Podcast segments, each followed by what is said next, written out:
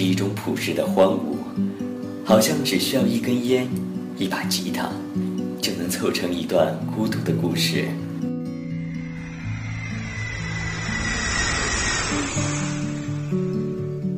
旅行是一种洒脱的放空，看着阑珊的云，品着不同的酒，每一个陌生的故事都是我的大梦初醒。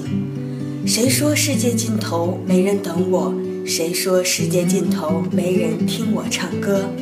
我从很远的地方赶来，不要未来，只要你来。我和民谣在路上，一直都在，你在不在？这里是音乐旅行栏目《诗与远方》，希望可以陪你度过漫长岁月。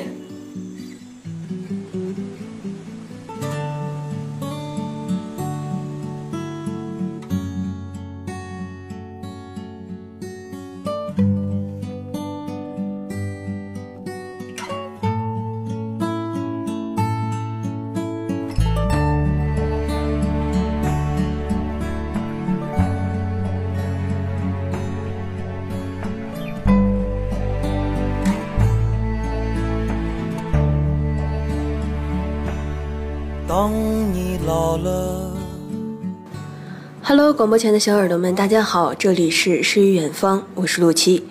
水意昏沉，当你老了，走不动了，炉火旁打盹，回忆青春。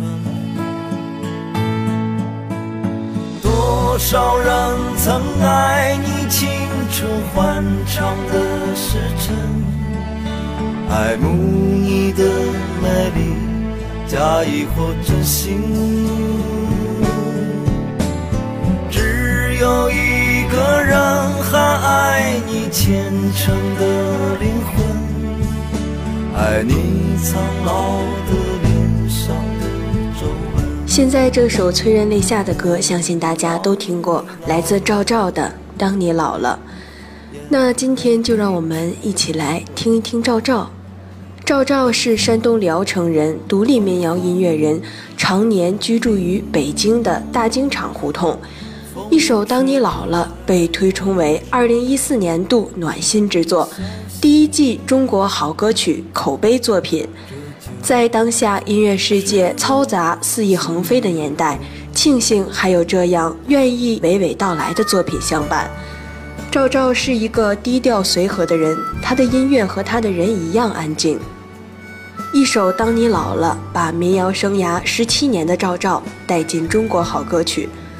这首歌在二零一五年央视春晚舞台上的演唱，又让赵照彻底进入大众视野。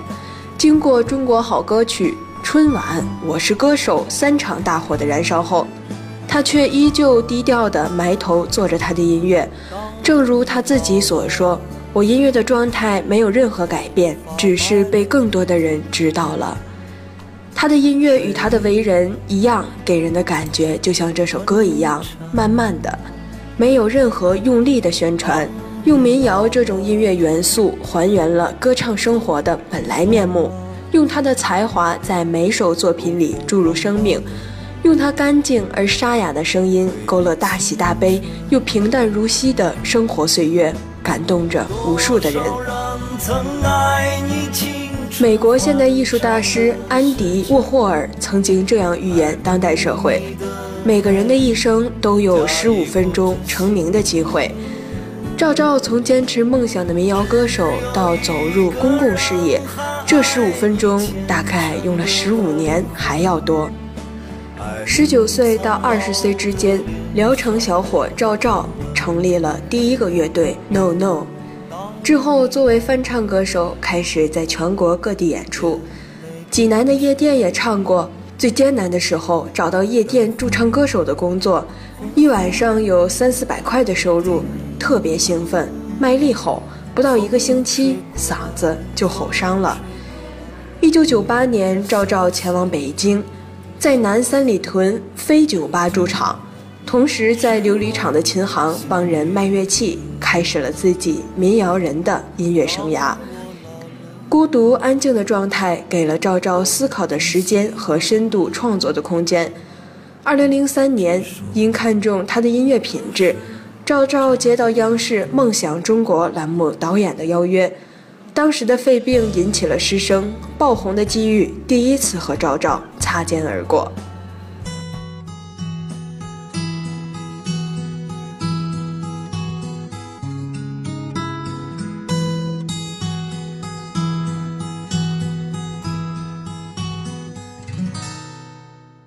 春风荡漾着花儿的香，鸟儿飞过我家的房，四季的歌呀不停不停地唱。梦想中国之后，赵照养病的同时做了将近三百首歌曲的 demo， 你就是我想要的丫头，在路上，一朵，包括现在听到的这首飞来飞去，都是这个阶段的作品。二零零六年以前，赵照写歌的路径完全是停留在纸质上，受限于录音技术、编曲的条件，创作之路颇为坎坷。二零一零年初，赵照发布第一张专辑《大丁场》，十一年的音乐生涯凝聚到一张唱片里，赵照用了两年的时间。从二零零八年初开始筹备，二零零九年完成专辑的全部曲目。每一首歌都有好几个不同的版本，有次录制甚至采用了六把吉他才达到想要的完美效果。二零一零年，赵照的徒弟凭借作品《画》《南方姑娘》等歌曲，参加《快乐男声》节目，小范围蹿红。二零一零年，在没有任何宣传情况下，大京厂获华语传媒大奖上半年度提名。但赵照始终只是圈内人中的一个名字而已。曾经有人这样问赵照：“红对你来说意味着什么？”他只是慢慢地说：“我音乐的状态没有任何改变，只是被更多人知道了。”当你老了的走红，让不少人觉得改编名诗名作似乎是一条创作捷径，但赵照并不赞成这一看法。我二零一二年写这首歌的时候就知道要火，我从不认为自己的《当你老了》是情诗，叶芝是写给爱人的，而我是唱给所有人的，一种关于最低处的拥抱，没有具体面对谁，从老了可以延伸出怎么面对今天。慢慢觉得自己变老了，妈妈说的话都是真的，妈妈说你早晚会长大的，妈妈说。我的创作灵感源于孤独，要有跟自己对话的时间和空间，哪怕是发呆也好，这样才能找到另外一个自己。诗句内本身就有旋律，包括《诗经》李白的诗，我都有想过要做成歌，但是给他们找到合适的外衣很难，不能为了改编去改编，必须要有并驾齐驱的旋律来配才行。物质清贫，四处巡演，不为人知的寂寞是大多数民谣歌手的生存状态，但是却有着同一种东西在支撑着他们，那就是纯真的音乐。赵照身边就聚集着很多这样的朋友，从徒弟赵雷到民谣歌手曹九义、王亚维等，都是一群有理想的音乐人。作为最贴近时代的个人独立发声的艺术形式，民谣在内地已有三十多年的历史。中国其实从来没有缺乏过民谣，但缺少民谣发声的途径。作为民谣音乐人的赵照，则是以他这种慢慢的状态、慢慢的态度在做着音乐，用态度、用音乐向这个时代发声。赵照总是说音乐是一种人生状态，在赵照十二岁之前都是闲云野鹤的田园生活。赵照有两位姐姐，回首童年生活，田野是他无尽的乐园，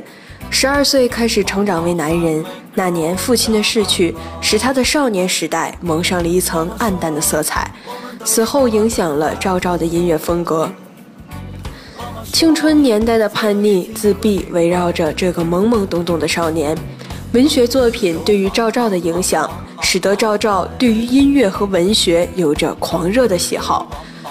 那时流行音乐也是疗伤的良药，赵照独爱的有凤飞飞、齐秦、韩宝仪等。那年粉红的回忆抚慰了这个自闭少年孤独的心。在小学的少年时代，开始慢慢的不再那么自闭，甚至开始和老师在三年级的时候一起下象棋。赵照的第一张专辑《大京场》中使用的手印，也仿佛是对之前少年生活的遥相呼应。中学时代，赵照开始慢慢的变开朗，也渐渐的有了自己的朋友圈。现在已过而立之年的赵照，他认为当下按照兴趣去生活、去创作、爱生活，这才是一个背负家庭的人应该有的性格。也许这是一个既有民谣气质，而且经历过摇滚岁月的音乐人才能体味的人生信念。听赵照的民谣姿态，我操故我在。操是我二零一二年听到的最纯粹的内地民谣专辑。很明显，赵照就是一个民谣世界的守望者，在这个民谣被边缘、被融合、被文艺、被时尚的年代里，赵照仍然用他第三视角捍卫并守护着民谣的纯粹性。这种纯粹性是在有限的音乐空间里，尽可能多地呈现最本质的歌唱，而并非是花枝招展的外表。相比于首张专辑，新专辑的题材更加打开了。赵照分明带领我们回到现实，穿越过去，进入一个诗歌和民谣的五光时代。在这个民谣需要前缀的年代，出现了各种各样的民谣：城市民谣、民谣摇滚、电子民谣。然而，真正的民谣前面无需加任何前缀，比如赵照。赵照的音乐回到了歌唱的起点，回到了吉他弹唱的朴素歌唱形式，回到了城市的理想主义时代，回到爱与悲悯、宽容与理解的情感世界。由思乡情节引申出的《梦回家乡》这首歌里，赵照一直很在乎自己的音符，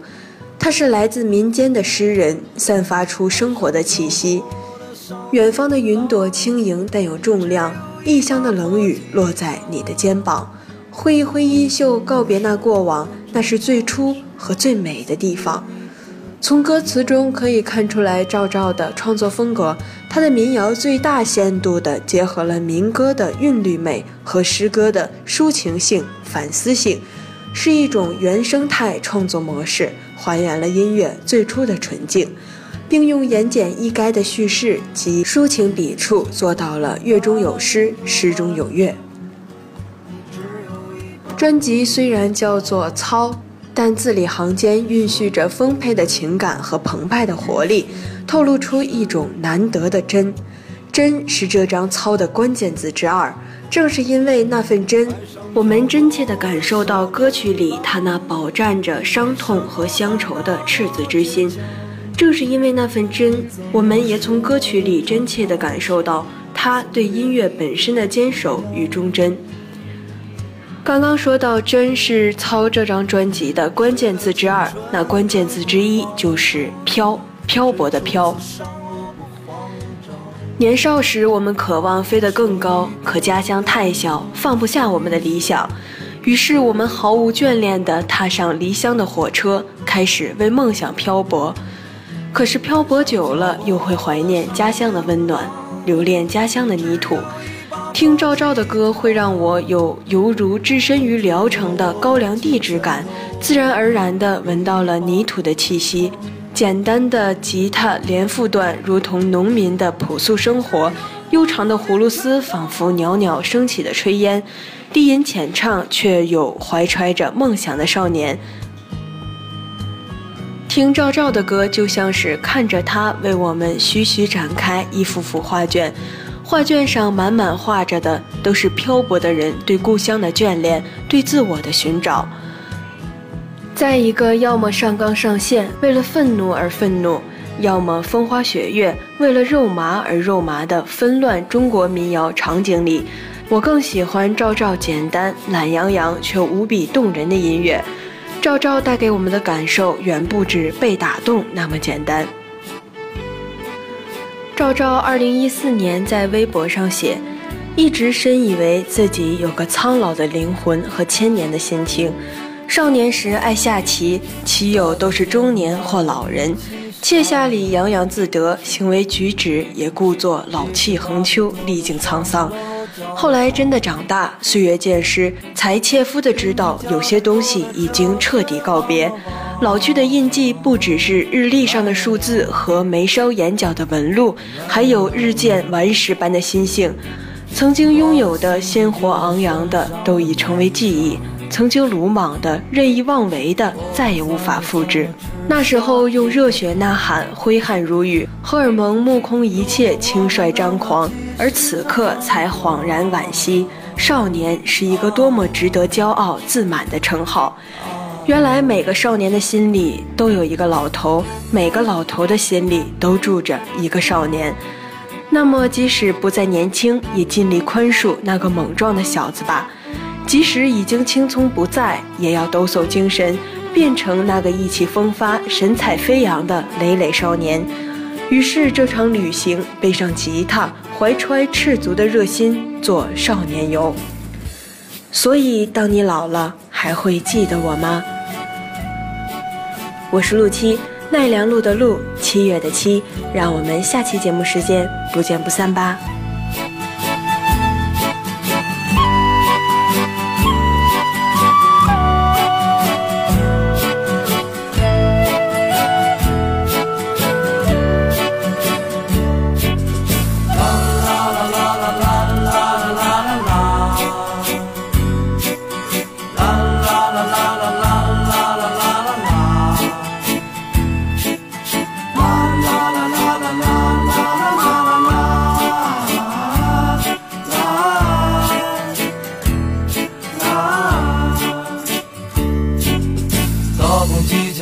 张开双翅膀，小花猫调皮地爬到枣树上。妈妈做的饭是什么这么香，这么香，这么香。在冬天和奶奶一起晒太阳，这是一段多么美好的时光。我的心情就像身上的棉衣裳。